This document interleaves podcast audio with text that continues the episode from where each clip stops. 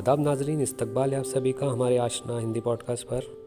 मैं आरिफ शेख हाजिर हूँ आपके लिए ये नया एपिसोड लेकर। दोस्तों, आज ये हमारा 16वां एपिसोड प्रसारित हो रहा है और आपको बताते हुए हमें बहुत खुशी हो रही है कि हमारा पॉडकास्ट भारत समेत अन्य देशों में भी सुना जा रहा है, जिसकी संख्या हज़ारों के आसपास हो चुकी है।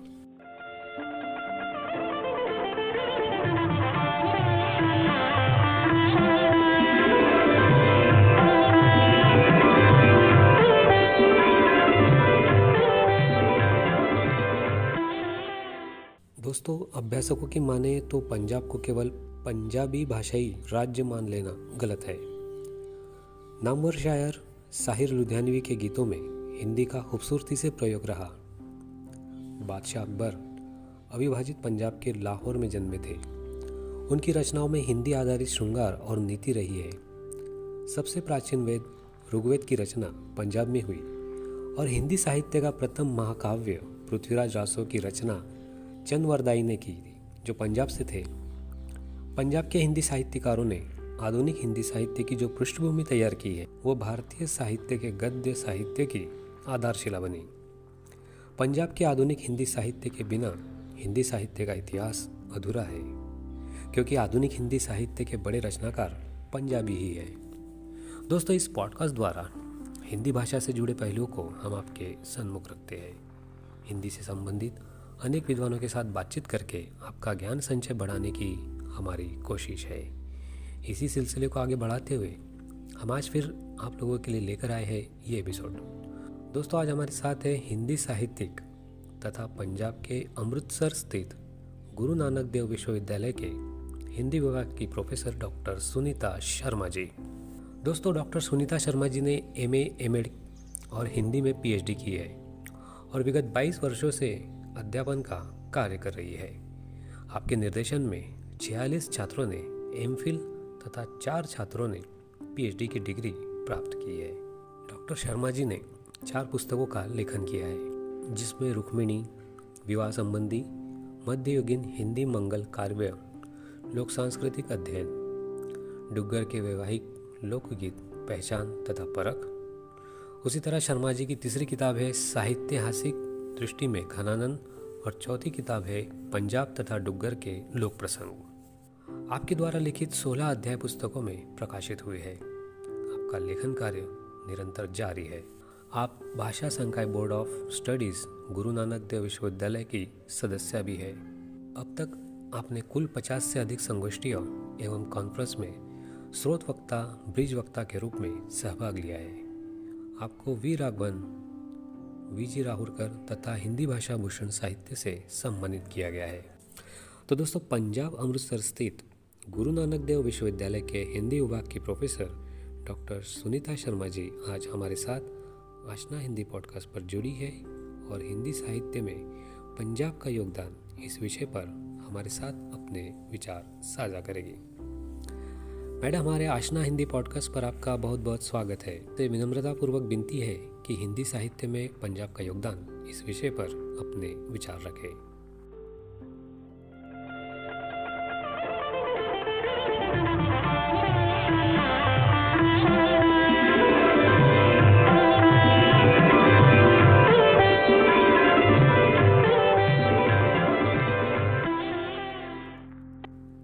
आशना हिंदी पॉडकास्ट के श्रोताओं को मेरा हार्दिक नमस्कार। आशना हिंदी पॉडकास्ट के एंकर शेख आरिफ का हिंदी भाषा और साहित्य के प्रति विशेष स्नेह है, इसलिए हिंदी भाषा के विकास का जो बीड़ा उन्होंने उठाया है, प्रस्तुत कार्यक्रम उसी का सुफल है। न केवल हिंदी भाषी अपितु हिंदीतर प्रदेशों के श्रोताओं के हृदय में आपने हिंदी के प्रति जो विशेष स्नेह जागृत किया है, उसके लिए आप साधुवाद के पात्र हैं। इसी यात्रा में आज आपने मुझे श्रोताओं के सम्मुख रूबरू होने का अवसर प्रदान किया है, उसके लिए आरिफ जी मैं आपका स्वागत भी करती हूँ और धन्यवाद भी करती हूँ। मैं डॉक्टर सुनीता शर्मा, हिंदी विभाग, गुरु नानक देव विश्वविद्यालय, अमृतसर, पंजाब से आपसे संबोधित हूँ। जैसे कि आरिफ जी ने बताया है कि मैं हिंदीतर प्रदेश पंजाब का हिंदी भाषा और साहित्य में योगदान विषय पर बातचीत करूंगी। श्रोताओं, पंजाब भारत का सिंहद्वार है और ये भारत के उत्तर में स्थित एक बहुत बड़ा प्रांत था और इसका प्राचीन नाम सब सिंधु था,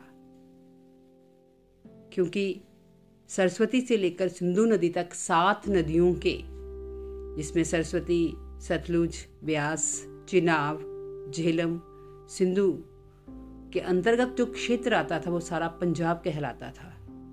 लेकिन समय की गति के कारण सरस्वती विलीन हो गई और सिंधु नदी केवल पश्चिमी सीमा तक रह गई और फिर इसका क्षेत्र 5 नदियों के बीच में रह गया, इसलिए इसका नाम पंचनद पंचाम्बू पड़ा। और तत्पश्चात शेरशाह सूरी के समय में फारसी के प्रभाव से जो पंचम्बू था वो पंजाब बन गया। और तारीखे शेरशाह सूरी में इसका पहला प्रयोग, इस शब्द का पहला प्रयोग मिलता है और फिर ये पंजाब शब्द ही आगे चलता गया। स्वतंत्रता से पूर्व पंजाब का क्षेत्र जो था वो बहुत विस्तृत था। इसकी सीमाएं हिमालय की शिवालिक पर्वतमाला से मिलती थी उत्तर में, तो दक्षिण में सिंध प्रदेश तक फैली हुई थी। पूर्व में इसकी सीमा राजस्थान तक थी और पश्चिम में सिंधु नदी तक इसकी सीमा रेखा बनती थी। 1947 में, जैसा कि आप सब जानते हैं, धार्मिक और राजनीतिक कारणों से इस देश को 2 भागों में विभाजित कर दिया गया, जिससे यह विस्तृत देश, जिससे ये विस्तृत पंजाब पूर्वी पंजाब और पश्चिमी पंजाब में विभाजित हो गया। पश्चिमी पंजाब पाकिस्तान में चला गया और लाहौर इसकी पंजाब की सीमा रेखा से निकल गया और पूर्वी पंजाब भारत में रह गया। 1966 में, जैसा कि आप फिर जानते हैं, भाषाई स्तर पर पुनः इसका विभाजन हुआ और इसमें से हिंदी क्षेत्र अलग होकर हरियाणा कहलाया और दूसरी ओर पर्वतीय सीमाएं जो शिमला से कांगड़ा तक फैली हुई थी, इससे अलग होकर नया राज्य बनी जो हिमाचल प्रदेश कहलाया। तो मित्रों, आज पंजाब का जो स्वरूप हमारे सामने है उसके अंतर्गत इसके 22 जिले हैं और 3 प्रमुख नदियों के भीतर का क्षेत्र जो है, मध्य का क्षेत्र इसमें आता है और वो है सतलुज, ब्यास और रावी। पंजाब सामाजिक, धार्मिक, राजनीतिक दृष्टि से चर्चा का विषय सदैव बना रहा है। तो पंजाब की चाहे मातृभाषा पंजाबी है पर हिंदी के प्रति इसका अथाह स्नेह से हिंदी के क्षेत्र में विशेष योगदान देता है। इसलिए आज मैं 2 स्तरों पर पंजाब की बात करूंगी। पंजाब में हिंदी भाषा कैसे प्रफुल्लित हुई, कैसे विकसित हुई, और दूसरा हिंदी भाषा में लिखा हुआ साहित्य किस प्रकार हिंदी साहित्य को योगदान देता हुआ आगे बढ़ता है। तो पंजाब में हिंदी भाषा का प्रचार पंजाबी के साथ साथ नेट टू नेट होता रहा है और हिंदी भाषा को विस्तृत करने में, हिंदी भाषा को विकसित करने में आदिकाल से लेकर आधुनिक काल तक सचेत प्रयास पंजाब में होते रहे हैं। फिर भी हिंदी में पंजाब की प्रचार प्रसार की बात की जाए तो मध्यकाल में और विशेषतः उत्तर मध्यकाल में हिंदी भाषा को दरबारों में जो संरक्षण प्राप्त हुआ उससे हिंदी भाषा एक निखरी हुई भाषा के रूप में, कई रचनाओं के रूप में हमारे सामने आती है, उसका परिणाम स्वरूप हमारे सामने आती है। स्वतंत्रता पूर्व पंजाब में दरबारी संस्कृति और दरबारी समय चल रहा था, जिसमें पटियाला दरबार, कपूरथला दरबार, नाभा दरबार, जींद दरबार, गुरु गोविंद सिंह का गुरु दरबार और महाराजा रंजीत सिंह का दरबार बहुत ही महत्वपूर्ण विशेष सराहनीय कार्य कर रहा था। इन दरबारों के में रचनाकारों को आमंत्रित भी किया जाता था, उन्हें वेतन दिया जाता था, उनके द्वारा रचनाएं करवाई जाती थी, उन रचनाओं की प्रतियोगिता भी करवाई जाती थी, जिसके कारण पंजाब के हिंदी साहित्य का उत्तर मध्यकाल जो है ब्रज भाषा का स्वर्णयुग कहलाता है। गुरु गोविंद सिंह जी साहित्य प्रेमी स्वयं थे। उन्होंने अपने विद्या दरबार में 52 कवियों को सुसज्जित किया था। उनमें से 14 हिंदी के कवि थे जो ब्रज भाषा में लिख रहे थे। दूसरी ओर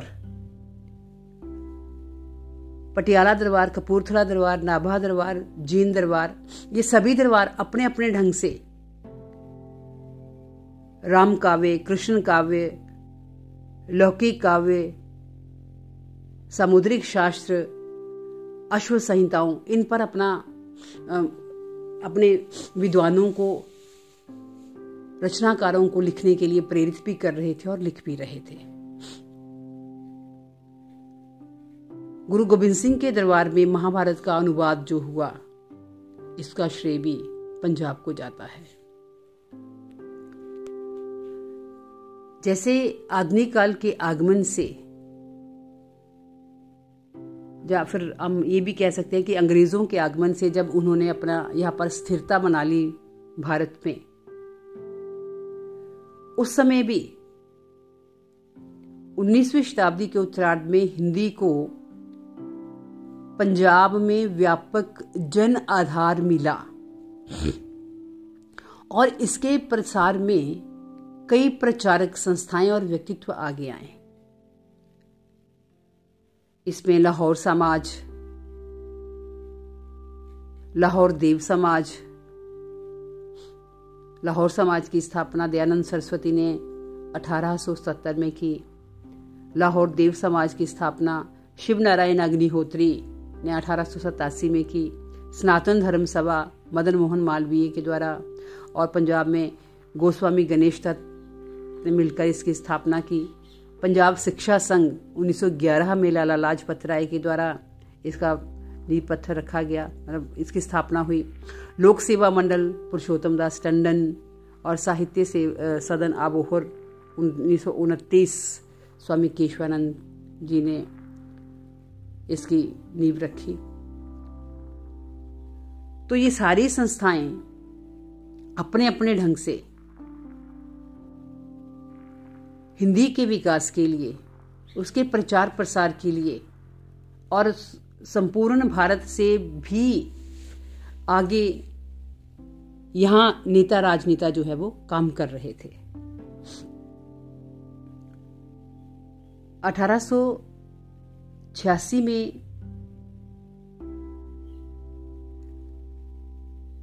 लाला हंसराज ने दयानंद सरस्वती के साथ मिलकर हिंदी के विकास के लिए ही दयानंद एंग्लो वैदिक कॉलेज की स्थापना की और जिसमें हिंदी विषय को विद्यार्थियों के लिए अनिवार्य रूप में पढ़ने के लिए रखा गया। दूसरी ओर पंजाब में हिंदी प्रचार प्रसार में लाला लाजपत राय की भी विशेष भूमिका रही है। उन्होंने 1911 में हिंदी भाषा के लिए एक विशेष आंदोलन चलाया। भक्तों की, राष्ट्रभक्तों की, देशभक्तों की जीवनियां लिखी ताकि लोग उनसे परिचित भी हो सके। उनके लिखे हुए बहुत से लेख सरस्वती पत्रिका में भी प्रकाशित हुए। पुरुषोत्तम दास टंडन ने हिंदी प्रचार प्रसार के लिए बड़ा साहसिक कदम उठाया और लाला जी की मृत्यु के पश्चात लोक सेवा मंडल की स्थापना करके लाहौर में हिंदी के विकास को और प्रफुल्लित किया। स्वामी श्रद्धानंद ने स्वामी दयानंद सरस्वती का अनुसरण करते हुए देवनागरी लिपि और हिंदी को पंजाब में जनाधार तक पहुंचाने का प्रयास किया। उन्होंने अर्जुन नाम का एक हिंदी पत्र भी प्रकाशित करके हिंदी की सेवा की। संत राम बीए, चंद्रगुप्त विद्या अलंकार, ये भी महापुरुषों की जीवनियां लिखकर और लाहौर विश्वविद्यालय के साथ जुड़कर इन्होंने हिंदी के लिए खूब लेखन किया। नवीन चंद्र राय ने लाहौर में ब्रह्म समाज की स्थापना करके पंजाब में महान हिंदी सेवा का कार्य किया। श्रद्धाराम फिलौरी अविभाजित पंजाब के प्रथम हिंदी पंजाबी के प्रसिद्ध साहित्यकार हुए हैं। उन्होंने हिंदी में भाषण देकर अपनी बात को अधिक से अधिक लोगों तक पहुंचाने का जो प्रयास किया, उससे हिंदी लोगों में और भी लोकप्रिय हो गई। उनके द्वारा रचित ओम जय जगदीश हरे आरती आज भी जन जन में, भारत में ही नहीं विदेशों में भी गाते हुए हम सुनते हैं। इसके अतिरिक्त तो दयानंद सरस्वती के साथ साथ विनोबा भावे, भगत सिंह, ये सभी लोग जो हैं वो स्वतंत्रता के पूर्व हिंदी भाषा के प्रचार प्रसार के लिए निरंतर कार्य कर रहे थे। ये हिंदी भाषा स्वतंत्रता के पूर्व ये संस्थाएं जैसे काम कर रही थी, तो स्वतंत्रता के पश्चात आज हम अगर देखें तो पंजाब कला साहित्य अकादमी जालंधर, हिंदी साहित्य परिषद फगवाड़ा, हिंदी लेखक संघ जालंधर, हिंदी प्रचार प्रसार समिति अमृतसर, साहित्य कला सुमन मंच तरन तारण, अंग्रेजी अनिवार्यता विरोधी समिति नकोदर, त्रिवेणी कला मंच जालंधर, ये कुछ जो मतलब कुछ स्टेट्स की जो मैं बता रही हूँ आपको संस्थाएं जो हिंदी के विकास के लिए आज भी कार्य कर रही हैं। हिंदी भाषा शिक्षण का कार्य भी पूरे भारत के साथ पंजाब में भी उस समय चल रहा था, जिसके कारण हिंदी जो है वो अपनी एक विशेष पहचान पंजाब में बनाए हुए हैं। जैसे कि आप सब जानते हैं कि सन 1885 में ब्रिटिश हुकूमत के समय हिंदू राजाओं के सहयोग से लाहौर में पंजाब विश्वविद्यालय की स्थापना हुई और उसमें एक ओरिएंटल लैंग्वेजेस डिपार्टमेंट था, जहां पर उस समय हिंदी शिक्षण कार्य विश्वविद्यालय में हो रहा था। 1920 में, स्वतंत्रता के पूर्व की बात कर रही हूं मैं, वहां उस विश्वविद्यालय में एक पांडुलिपि विभाग की स्थापना हुई, जहां पर हिंदी, संस्कृत, फारसी आदि की 8500 के आसपास या इससे भी अधिक पांडुलिपियां जो है संग्रहित की गई। ये पांडुलिपियां दरबारों से और दूसरे जो लोग जिनके पास व्यक्तिगत रूप से पांडुलिपियां थी, वहां से ला लाकर वहां पर संग्रहित की गई। 1947 में जब भारत पाक का विभाजन हुआ तो पंजाब विश्वविद्यालय भी लाहौर से स्थानांतरित हुआ। पहले इसके ऑफिस दिल्ली में चला और फिर शिमला में चलने के बाद 1958 में चंडीगढ़ में ये स्थानांतरित हुआ और अब चंडीगढ़ में ये अपनी विशेष पहचान बनाए हुए हैं। चंडीगढ़ में फिर उस समय हिंदी रत्न प्रभाकर की कक्षाएं आरंभ हुई। इस तरह से दयानंद एंग्लो वैदिक कॉलेज जिसकी स्थापना लाहौर में हुई थी, इसने भी एक सुदृढ़ आधार दिया। इसके साथ ही गोस्वामी गणेश दत्त ने हिंदी भाषा के लिए देखिए कैसे कैसे प्रयास जो है वो स्वतंत्रता पूर्व रहे हैं। लायलपुर जो अब की पाकिस्तान में है, गुरुकुल की स्थापना की। इसमें संस्कृत हिंदी अध्ययन अध्यापन विशेष रूप में उसी की व्यवस्था हुई। पंजाब की बहुत सी संस्थाएं उस समय खुली जिन्होंने हिंदी का विशेष प्रचार, हिंदी शिक्षण का विशेष प्रचार जो है वो किया। इसमें Dayal Singh college Lahore, ST college Lahore, अब दयाल सिंह कॉलेज लाहौर जो है ये भी विभाजन के पश्चात करनाल में आ गया। एसटी कॉलेज लाहौर जो लाहौर में बना था वो 1948 में अम्बाला में आ गया।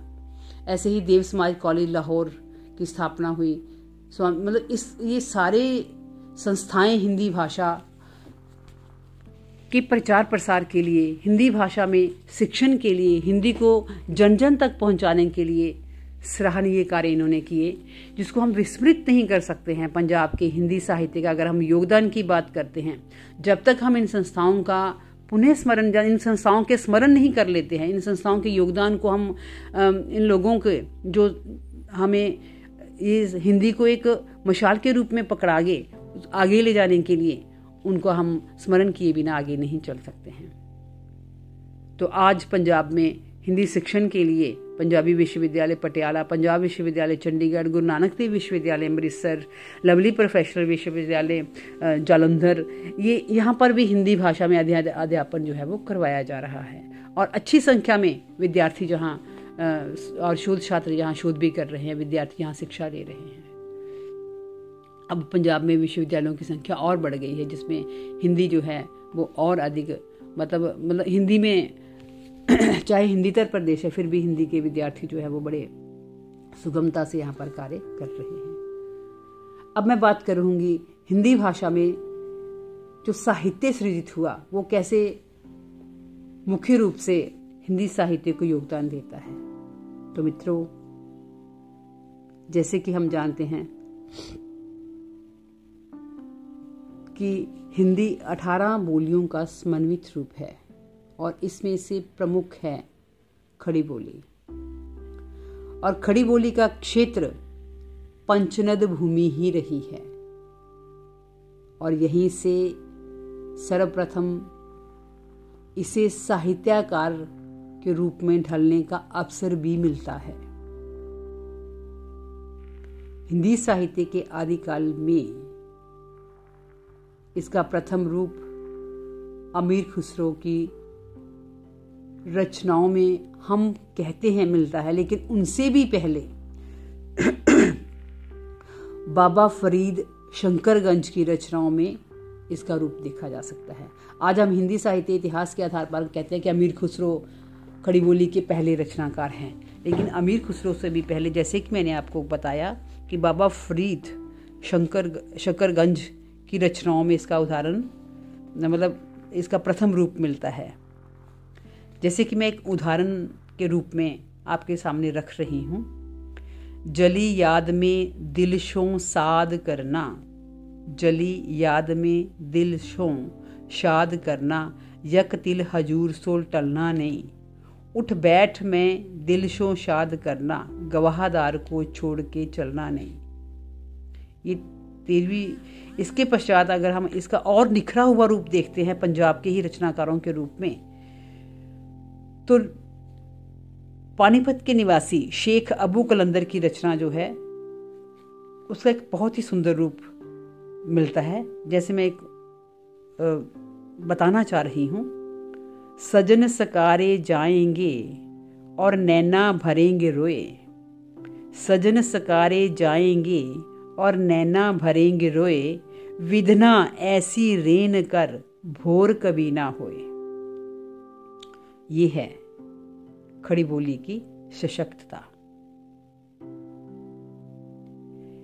और इसके बाद पंजाब में खड़ी बोली की रचना का काल जो है वो फिर आरंभ हो जाता है। संतों नाथों की वाणियों का इसमें प्रयोग मिलता है। हिंदी का पहला महाकाव्य का श्रेय पृथ्वीराज रासव को जाता है और पृथ्वीराज रासव की रचना लाहौर में चंदवरदाई द्वारा की गई और ये पंजाब का एक महाकाव्य के रूप में पहली देन जो है वो हिंदी को है। ऐसे ही अब्दुल रहमान द्वारा कृत संदेश रासक, नाथपंथ की गोरख ग्रंथावली, गोरखनाथ, चौरंगीनाथ, चरपटीनाथ, भरथरीनाथ, ये सभी जो हैं वो पंजाबी धरा के नाथ हुए हैं और इनमें भी हिंदी का प्राथमिक रूप, हिंदी में इन्होंने जो अपनी वाणियाँ लिखी और आज हम सादर जो है उनका अभिवादन भी करते हैं। हिंदी साहित्य के मध्यकाल में अगर हम देखें तो मध्यकाल में प्रचुर रूप में गुरु काव्य, राम काव्य, कृष्ण काव्य, सूफी काव्य, दरबारी काव्य, नीति काव्य मिलता है। अगर मैं एक एक नाम गिनवाना शुरू करूंगी पता नहीं कितनी लंबी फहरिस्त बन जाएगी, लेकिन ब्रज भाषा में उस समय ये रचनाएं मिलती है। इसके अतिरिक्त गुरु काव्य में भी जो 7 गुरुओं का साहित्य आता है, गुरु नानक देव, श्री गुरु नानक देव, श्री गुरु अंगद देव, गुरु अमरदास, गुरु रामदास, गुरु अर्जुन देव, श्री गुरु तेग बहादुर और श्री गुरु गोविंद सिंह, इनमें से पहले शह गुरुओं की वाणी जो है वो गुरु ग्रंथ साहब में दर्ज है और गुरु ग्रंथ साहब ब्रज भाषा गुरुमुखी लिपि का पहला हिंदी का ऐसा ग्रंथ है जिसमें 32 लोगों की एक विचारधारा को एक स्थान पर रखकर इसका संपादन किया गया। गुरु ग्रंथ साहब के रूप में हम नतमस्तक हैं, जिसमें कबीर भी हैं, इसमें धन्ना है, पीपा है, रे है, रेदास हैं। तो ये सारी उस समय हिंदी और ब्रज भाषा की रचनाएं थी। गुरु गोविंद सिंह ने आदि ग्रंथ को फिर गुरु ग्रंथ, श्री गुरु ग्रंथ साहब में के रूप में हमारे सामने रखा, जिसमें गुरु तेग बहादुर की वाणी को भी उन्होंने सम्मिलित किया, क्योंकि आदि ग्रंथ में 5 गुरुओं की वाणी मिलती है, गुरु तेग बहादुर की वाणी बाद में उसमें रखी गई और उन्हें गुरु मान्यो ग्रंथ के रूप में, श्री गुरु ग्रंथ साहब के रूप में उसे हमारे सामने प्रस्तुत है। अब ये गुरु गोविंद सिंह जी भी अच्छे लेखक थे, बहुत बड़े योद्धा थे, उनकी रचनाएं भी ब्रज भाषा में हमें मिलती हैं और उनकी ब्रज भाषा फारसी, संस्कृत के वो विद्वान थे और आज उनकी रचनाएं जो हैं वो दशम ग्रंथ के रूप में सभी का संग्रह की गई हैं, संग्रहित हो चुकी हैं। मध्यकाल में ही राम काव्य विशेष रूप में और कृष्ण काव्य विशेष रूप में आकार प्राप्त करते हैं। समय की आवश्यकता थी शायद इसलिए। राम काव्य के अंतर्गत सोढी मेहरवान कृत आदि रामायण, हृदयराम भल्ला का हनुमान नाटक, गुलाब सिंह की आध्यात्म रामायण, कवि निहाल की रामचंद्रीय रामायण, श्री गुरु गोविंद सिंह की रामावतार, ये मैं कुछ दो चार रचनाएं आपको बता रही हूँ। ये सभी रचनाएं उत्कृष्ट रचनाएं हैं राम काव्य की। पंजाब में आज राम काव्य पर मध्यकाल में रचित लगभग 300 से अधिक पांडुलिपियां मिलती हैं, जिनमें राम को एक लोक रक्षक वीर के रूप में चित्रित किया गया है। माधोदास का रामचरित ये लाहौर में राजा महाराजा रंजीत सिंह के बेटे के संरक्षण में लिखा गया एक उत्कृष्ट रचना है, जिसमें राम के साथ साथ लक्ष्मण और अंगद को भी विशेष महत्व दिया गया है। मेरा कहने का अर्थ ये है कि उस समय जो बार बार पंजाब पर आक्रमण हो रहे थे विदेशियों के द्वारा, उनसे पंजाब को रोंदा जा रहा था। उसके लिए जो वीरों की तलाश थी वो राम काव्य के रूप में और कृष्ण काव्य के रूप में इन कवियों ने हमारे सामने रखी। दूसरी और कृष्ण काव्य के रूप में सोढी मेहरवान का कथा श्री कृष्णचंद्र की, आलम की श्याम स्नेही, जातिदास का रुक्मणी मंगल पर पंजाब में ही लगभग 15 के आसपास रचनाएं मिलती हैं। सुदामाचरित पर बहुत ही महत्वपूर्ण रचनाएं पंजाब में प्राप्त होती हैं। कृष्णावतार गुरु गोविंद सिंह का, कथा लवकुश की और महाभारत का जो अनुवाद पंजाब में हुआ, उसमें भी कृष्णचरित के विविध पक्ष जो है वो हमारे सामने आते हैं। और मुख्य धारा में, हिंदी साहित्य की मुख्य धारा में यही कृतियां जो हैं भरपूर संख्या में, उचित संख्या में अपना योगदान देती हुई प्रतीत होती हैं। इन कृतियों में, चाहे वो राम काव्य से संबंधित है या कृष्ण काव्य से संबंधित हैं, इनके रचनाकार पंजाबी संस्कृति को विशिष्ट स्थान देते हुए राम और कृष्ण को एक नायक के रूप में जब हमारे सामने लेकर आते हैं, तो वो नायक लोक के साथ जुड़ा हुआ प्रतीत होता है। वो पंजाब के रचनाकारों की एक विशेष अनुपम देन है इस रूप में। इसके अतिरिक्त पंजाब में सूफी काव्य की भी रचना होती है और इन रचनाकारों में, पंजाब के इन रचनाकारों में शाह हुसैन, शाह शरफ, बुल्ले शाह, सभाचंद सोंदी, गुरदास गुनी के नाम बहुत विशेष रूप में आते हैं। इनके द्वारा रचित हीर रांझा, सस्सी पुन्नू, शीरी फरहाद, लैला मजनू, नल दमयंती, ये सारे प्रेमाख्यान ब्रज भाषा में मिलते हैं। तो पंजाब का जो मध्यकाल था, जब दरबारों में साहित्य लिखा जा रहा था, उन साहित्य में सामुद्रिक शास्त्र से संबंधित, उस साहित्य में हम देखें तो अश्वों से संबंधित अश्व संहिताएं, और उस साहित्य में जो चल रही है हमारे यहाँ योग पद्धति, और इन सबसे अधिक संबंधित रचनाएं जो है वो हमें पंजाब में रचित मिलती हैं। आज अगर हम हिंदी साहित्य इतिहास का लेखन करें तो पंजाब के इन रचनाकारों को अगर स्थान ना दें तो ये रचनाएं जो हैं वो फिर अपनी पहचान जो है वो इनकी धूमिल हो सकती है। इसलिए आज पंजाब, मतलब हिंदी साहित्य का इतिहास के प्रयास जो पंजाब में किए जा रहे हैं, अगर आप उन इतिहासों को उठाकर देखते हैं तो वहाँ पर ये रचनाएं जो हैं वो और ये रचनाकार जो हैं वो स्थान इनको मिला हुआ है, और आज मुख्य धारा में भी इनको लाने का प्रयास हम सबको करना चाहिए, ताकि उस समय की जो पंजाब की आवाज़ थी वो जन जन तक पहुंच सके इन रचनाओं के माध्यम से। उत्तर मध्य काल की अगर बात करें तो गद्य रचना का समय भी वहाँ से ही आरंभ होता है।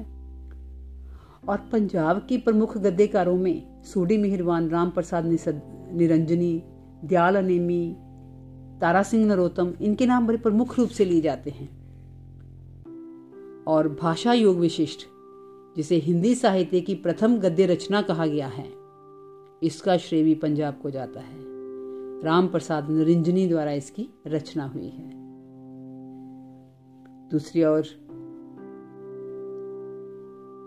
पंजाब में जो संस्कृति की विपुल परंपरा रही है, जो समाज, धर्म, राजनीति, है ना, चिकित्सा शास्त्र से संबंधित जो विपुल साहित्य लिखा गया, ये साहित्य भी पंजाब की एक विशिष्ट देन है हिंदी साहित्य के लिए। अगर इस साहित्य से संबंधित रचनाओं पर शोध कार्य हुए भी हैं और बहुत कम संख्या में हुए, अगर हों, पूरे भारत पे हों, तो पंजाब की एक हिंदी साहित्य की एक नई तस्वीर जो है वो हमारे सम्मुख आ सकती है। आधुनिक काल, जैसे मैंने आपको पहले बताया कि हिंदी साहित्य का प्रथम कवि पंजाब का पंडित श्रद्धाराम फिलौरी माना गया है, और ये पंजाब का ही नहीं, पूरे भारत का भी पहला कवि आधुनिक काल का कहलाता है। सत्यधर्म मुक्तावली, शतोपदेश, धर्म संवाद और बीज मंत्र, इनकी ब्रज भाषा देवनागरी नागरी लिपि में रचित कविता संग्रह हैं। पूर्व मध्य काल में जब साहित्य की रचना हिंदी ब्रज भाषा में हो रही थी, तो बहुत सी रचनाओं की जो लिपि थी वो गुरमुखी भी थी, लेकिन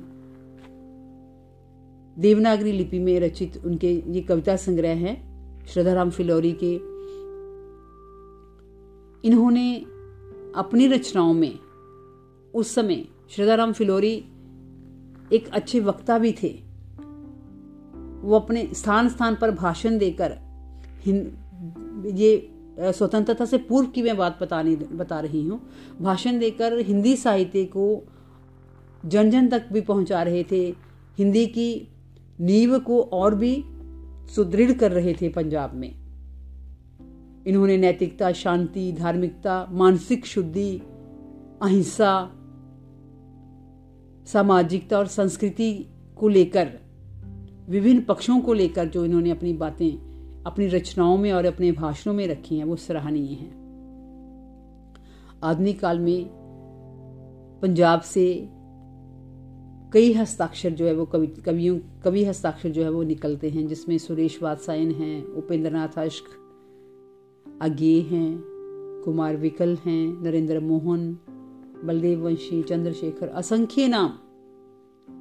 और अब जो इस समय जो लेखन कर रहे हैं उनमें हरमहेंद्र सिंह बेदी, जिन्हें अभी पद्मश्री पुरस्कार से सम्मानित किया गया है भारत सरकार की ओर से, शुभ दर्शन, डॉक्टर शुभ दर्शन, शहरयार, जगतावली सूद, कीर्ति के असंख्य नाम पंजाब में अब कवि और कवित्रियों के रूप में आज हिंदी साहित्य को अपना योगदान दे रहे हैं। इनकी कविताओं में स्वतंत्रता के स्वर, विद्रोह के स्वर, जो पहले लिखी गई कविताएं हैं स्वतंत्रता से पूर्व और स्वतंत्रता के साथ साथ जो लिखी गई, विभाजन की त्रासदी और समाज की विभिन्न समस्याओं पर का चित्रण हुआ है। आज कोई भी बात उठ खड़ी होती है पूरे भारत में, पूरे विश्व में, तो कविता के रूप में पंजाब में उसी समय वो जन्म ले लेती है। पंजाब में रचित कथा साहित्य में भी पंजाब सबसे अग्रणी है। हिंदी का पहला उपन्यास,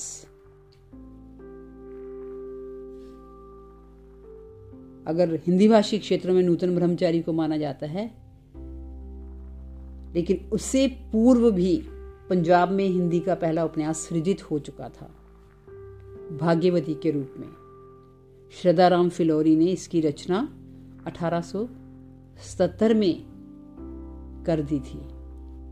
इसलिए नए साहित्य इतिहासों में भाग्यवती को हिंदी का पहला उपन्यास माना गया है और है, क्योंकि नूतन ब्रह्मचारी की रचना 1881 में होती है।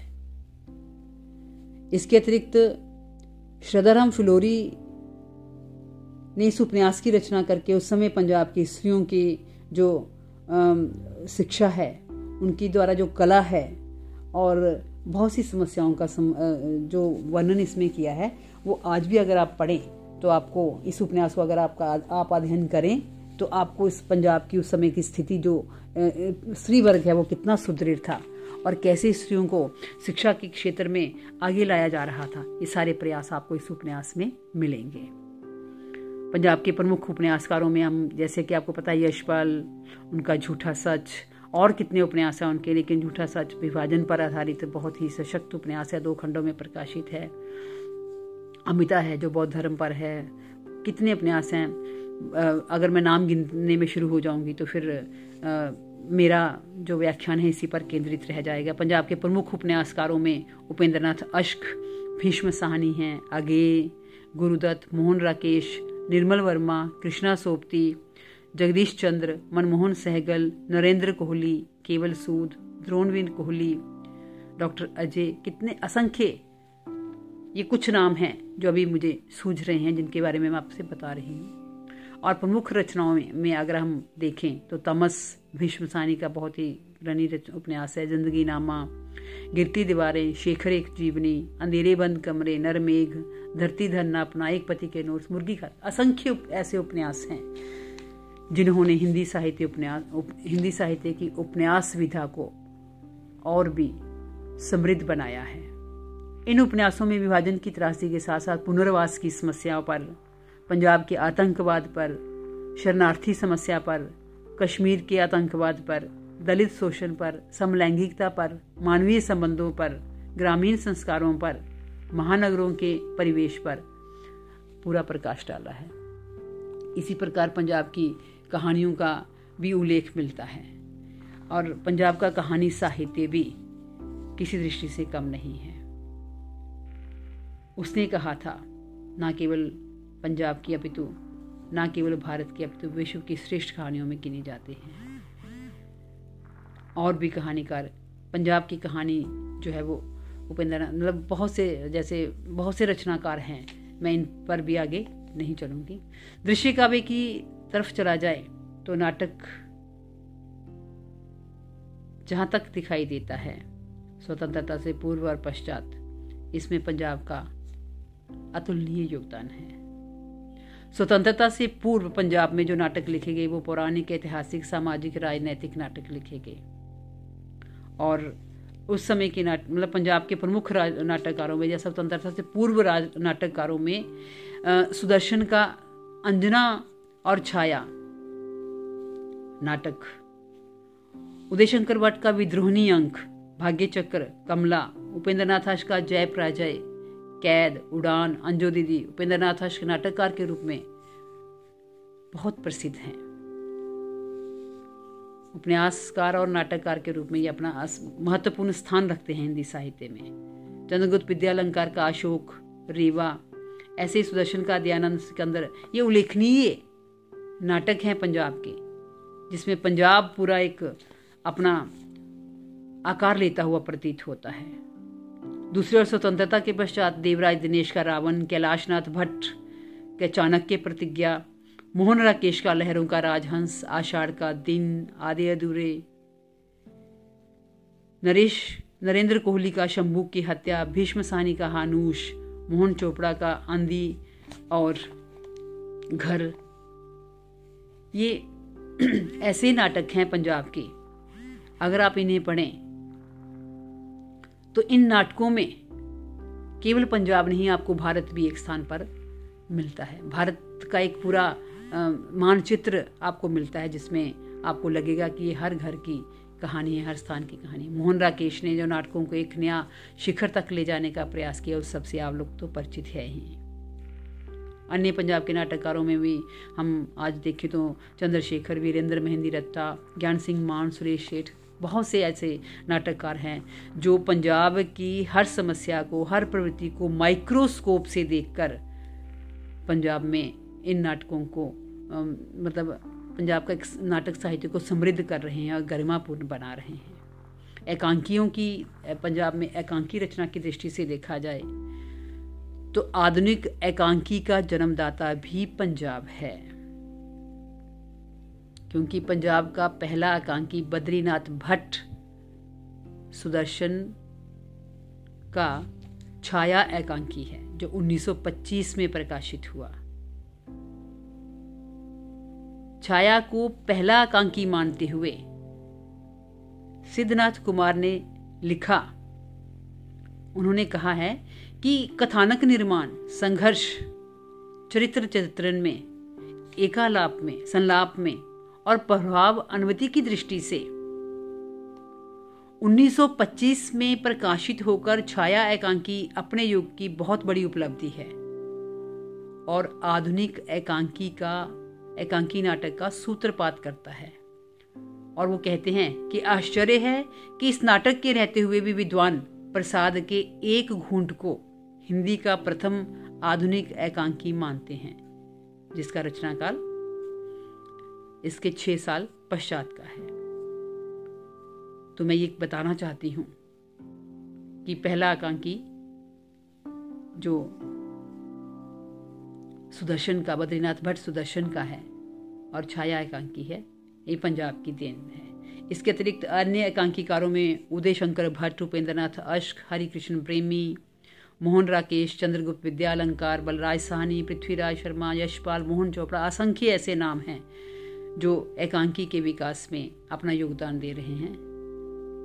आज तो आकाशवाणी और दूरदर्शन केंद्र से भी जो एकांकी प्रसारित किए जा रहे हैं, उनमें पंजाब से लिखित एकांकी जो पंजाब की समस्याओं पर, प्रांतीय समस्याओं पर, जहाँ प्रांतीय संस्थाएं जो हैं ये भी अपना योगदान है, मतलब समस्याओं पर लिखे हुए हैं, और प्रांतीय संस्थाएं भी एकांकी नाटक के मंचन में अपना विशेष योगदान दे रही हैं। पंजाब नाट्य कला जो है वो विशेष रूप में आज मानी गई है। इस संदर्भ में निबंध लेखन के क्षेत्र में भी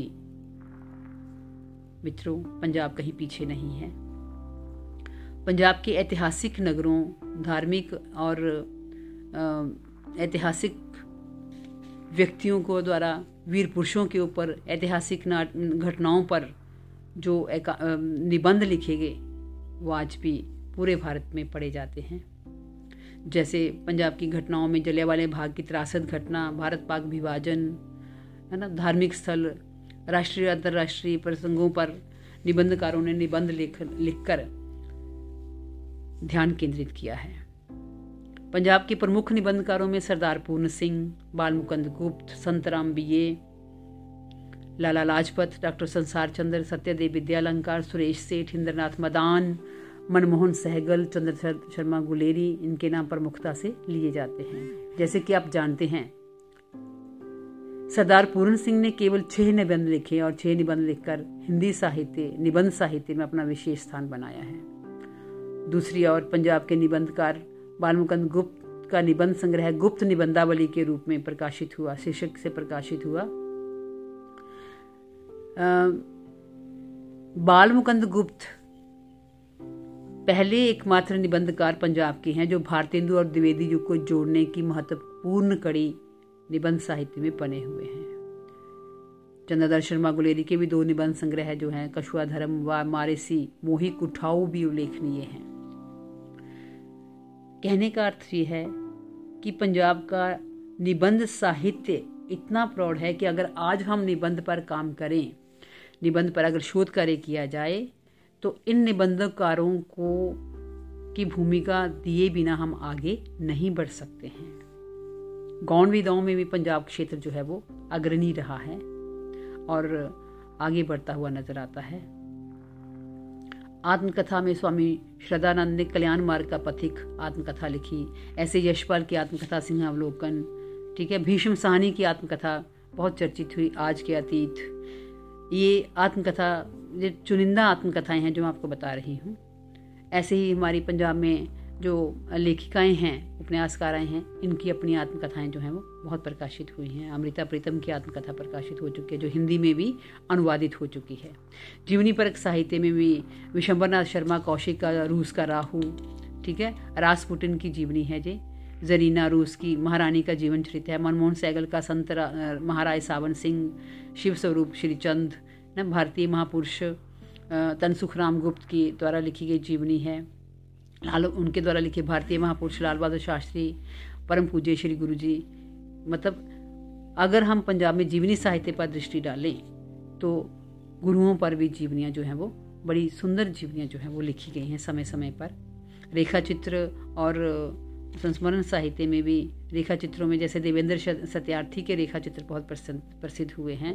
रेखाएं बोल उठी, यशपाल की का रेखा चित्र हमने भी इश्क किया था, तुमने क्यों कहा मैं सुंदर हूँ, इनके नाम हम ले सकते हैं। ऐसे ही संस्मरण साहित्य में भी रेखाएं और चित्र, ये यशपाल का, ठीक है। ऐसे ही अज्ञे का आत्मनेपद, श्री वीरेंद्र का इनकलाबी दिन, भगत सिंह के संस्मरणात्मक कृति मेरे क्रांतिकारी साथी, कृष्णा सोबती का अस्पताल, सुरेश शेख का शहर वही है।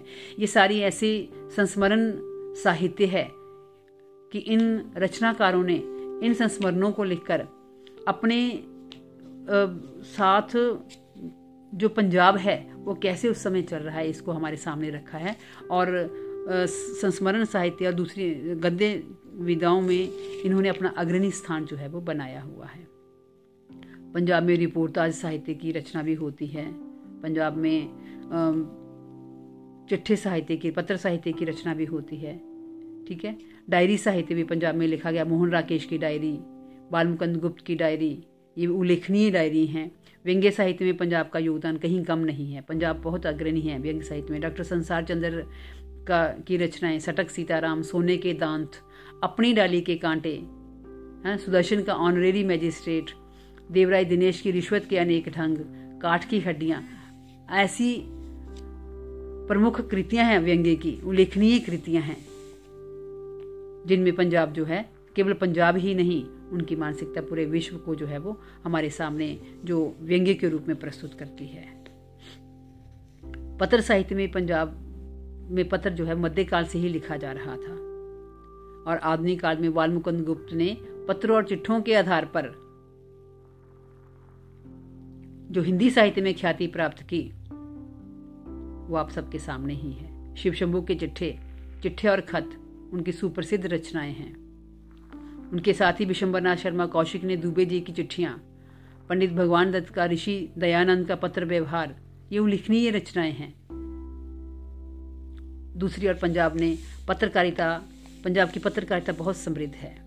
बंगाल के बाद मित्रों यदि कोई अन्य क्षेत्र हिंदी पत्रकारिता में अपना विकास हिंदी साहित्य को देता है या अन्य पत्रकारिता में आगे आता है तो वो पंजाब है। सरदार संतोष सिंह के संपादकत्व में 1867 में अमृतसर से सकल संबोधनी पत्रिका प्रकाशित हुई जो पंजाब की पहली पत्रिका मानी गई है। इसके पश्चात हिंदू प्रकाशी, भारत मित्र, जगत आशना, भारत हितैषणी, कई भारत हितैषणी जैसे लाहौर से हुई, ज्ञान प्रदायनी, ये 19वीं शताब्दी में प्रकाशित होने वाले मासिक और देवामासिक पत्र थे। इनकी भी लंबी सूची रही है। आज पत्रिका जगत में भी पंजाब जो है वो अपना स्थान बनाए हुए हैं और समाचार पत्रों में 10-11 पत्र रोज पंजाब से प्रकाशित हो रहे हैं और पत्रिकाओं में भी पंजाब जो है वो अपना, मतलब अगर आप देखें तो पत्रिकाओं में हमारे हिंदी विभाग में से गुरु नानक देव विश्वविद्यालय हिंदी विभाग से 1980 से निरंतर प्राधिकृत पत्रिका जो है प्रकाशित हो रही है। बहुत अच्छे अच्छे स्तरीय लेख इसमें रहते हैं। कश्व, ये भी पत्रिका भी अमृतसर से ही प्रकाशित हो रही है। गुरु नानक देव विश्वविद्यालय से सेवानिवृत्त प्रोफेसर डॉक्टर विनोद तिनेजा जो है वो इसका संपादन कर रहे हैं। बृह पत्रिका शुभ दर्शन जी इसका संपादन कर रहे थे। साहित्य सिलसिला डॉक्टर अजय शर्मा जालंधर से प्रकाशित हो रही है जी। शब्द सरोकार स्वर्गीय डॉक्टर हुकमचंद राजपाल इसका प्रकाशन कर रहे थे, अब इनके सुपुत्र इसको चला रहे हैं। ऐसे ही अन्यथा पत्रिका किशोर कुमार, तो जागृति पत्रिका है, परिशोध है। तो ये पत्रिका जगत में भी प्रकाशन में भी पंजाब जो है वो अग्रणी क्षेत्र है। पंजाब का हिंदी साहित्य किसी दृष्टि से भी कम महत्वपूर्ण नहीं है और हिंदीतर भाषी पंजाब लगभग आज सभी विधाओं में हिंदी साहित्य को समृद्ध कर रहा है। वैदिक काल में वेदों की अर्चना यहाँ हुई, ठीक है, ये इसलिए इसे वेदों की भूमि भी कहा जाता है। और जो वेदों की रचना यहाँ पर हुई उनका अनुवाद कार्य भी लगभग यहाँ पर हुआ है। ऐसे ही पंजाब को तक्षशिला जैसा विश्वविद्यालय देने का, पहला विश्वविद्यालय देने का श्रेय भी जाता है। ये सिख गुरुओं की पुण्यस्थली है, ये प्रेम गाथाओं की स्थली है। तो वैदिक काल से लेकर आज तक पंजाब ने जो अनंत अनुभव अर्जित किए हैं वो हिंदी भाषा और साहित्य के माध्यम से पूरे भारत और विश्व के सम्मुख रखे हैं। हिंदी भाषा को आर्य भाषा इसी धरती पर कहा गया था और इसकी प्रमुख बोली, जैसे मैंने आपको वहाँ खड़ी बोली, इसी धरा पर प्रफुल्लित होती है। तो पांच दरियाओं की ये धरती, भाषा और भाषा की सृजनात्मकता के लिए निर्वाद रूप में कार्य कर रही है और करती रहेगी। बदलती चेतना और बदलते युग को पहचान कर यहाँ के लेखक उसकी आहट को अपने साहित्य में संजोए हुए है। इसलिए पंजाब का साहित्य जो है वो इतना समृद्ध साहित्य है कि उसको पढ़ लेने के बाद आप विश्व साहित्य या हिंदी साहित्य जो है उसके सारे आयाम आपके सामने स्वतः ही खुलते हुए चले जाते हैं। मैं बहुत ही आभारी हूँ शेख आरिफ जी की, जिन्होंने मुझे अवसर दिया आपके सम्मुख प्रस्तुत होने का। तो इसके साथ ही श्रोताओं, मैं आपसे विदा लेती हूँ और बहुत बहुत धन्यवाद करती हूँ आपका कि आपने आज मुझे सुना और मैं अपने कुछ उद्गार आपके सामने प्रस्तुत कर पाई। आगे फिर अवसर मिलेगा तो मैं अवश्य ही आपके आगे पुनः प्रस्तुत होंगी, कुछ नए विचारों के साथ, कुछ नए भावों के साथ, कुछ नई संकल्पनाओं के साथ, कुछ नई अनुभूतियों के साथ और कुछ किसी नए क्षेत्र के साथ। धन्यवाद, बहुत बहुत धन्यवाद मैडम, आपने अपने विचार हमारे साथ साझा किए। आशना हिंदी पॉडकास्ट की ओर से मैं आपका सर्वोदय आभार व्यक्त करता हूँ। दोस्तों, पंजाब अमृतसर स्थित गुरु नानक देव विश्वविद्यालय के हिंदी विभाग के प्रोफेसर डॉक्टर सुनीता शर्मा जी आज हमारे साथ आशना हिंदी पॉडकास्ट पर जुड़ी और हिंदी साहित्य में पंजाब का योगदान इस विषय पर हमारे साथ अपने विचार साझा किए, हमसे बातचीत की।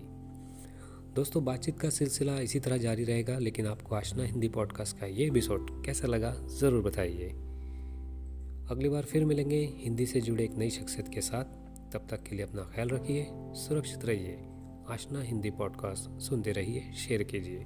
धन्यवाद, शुक्रिया।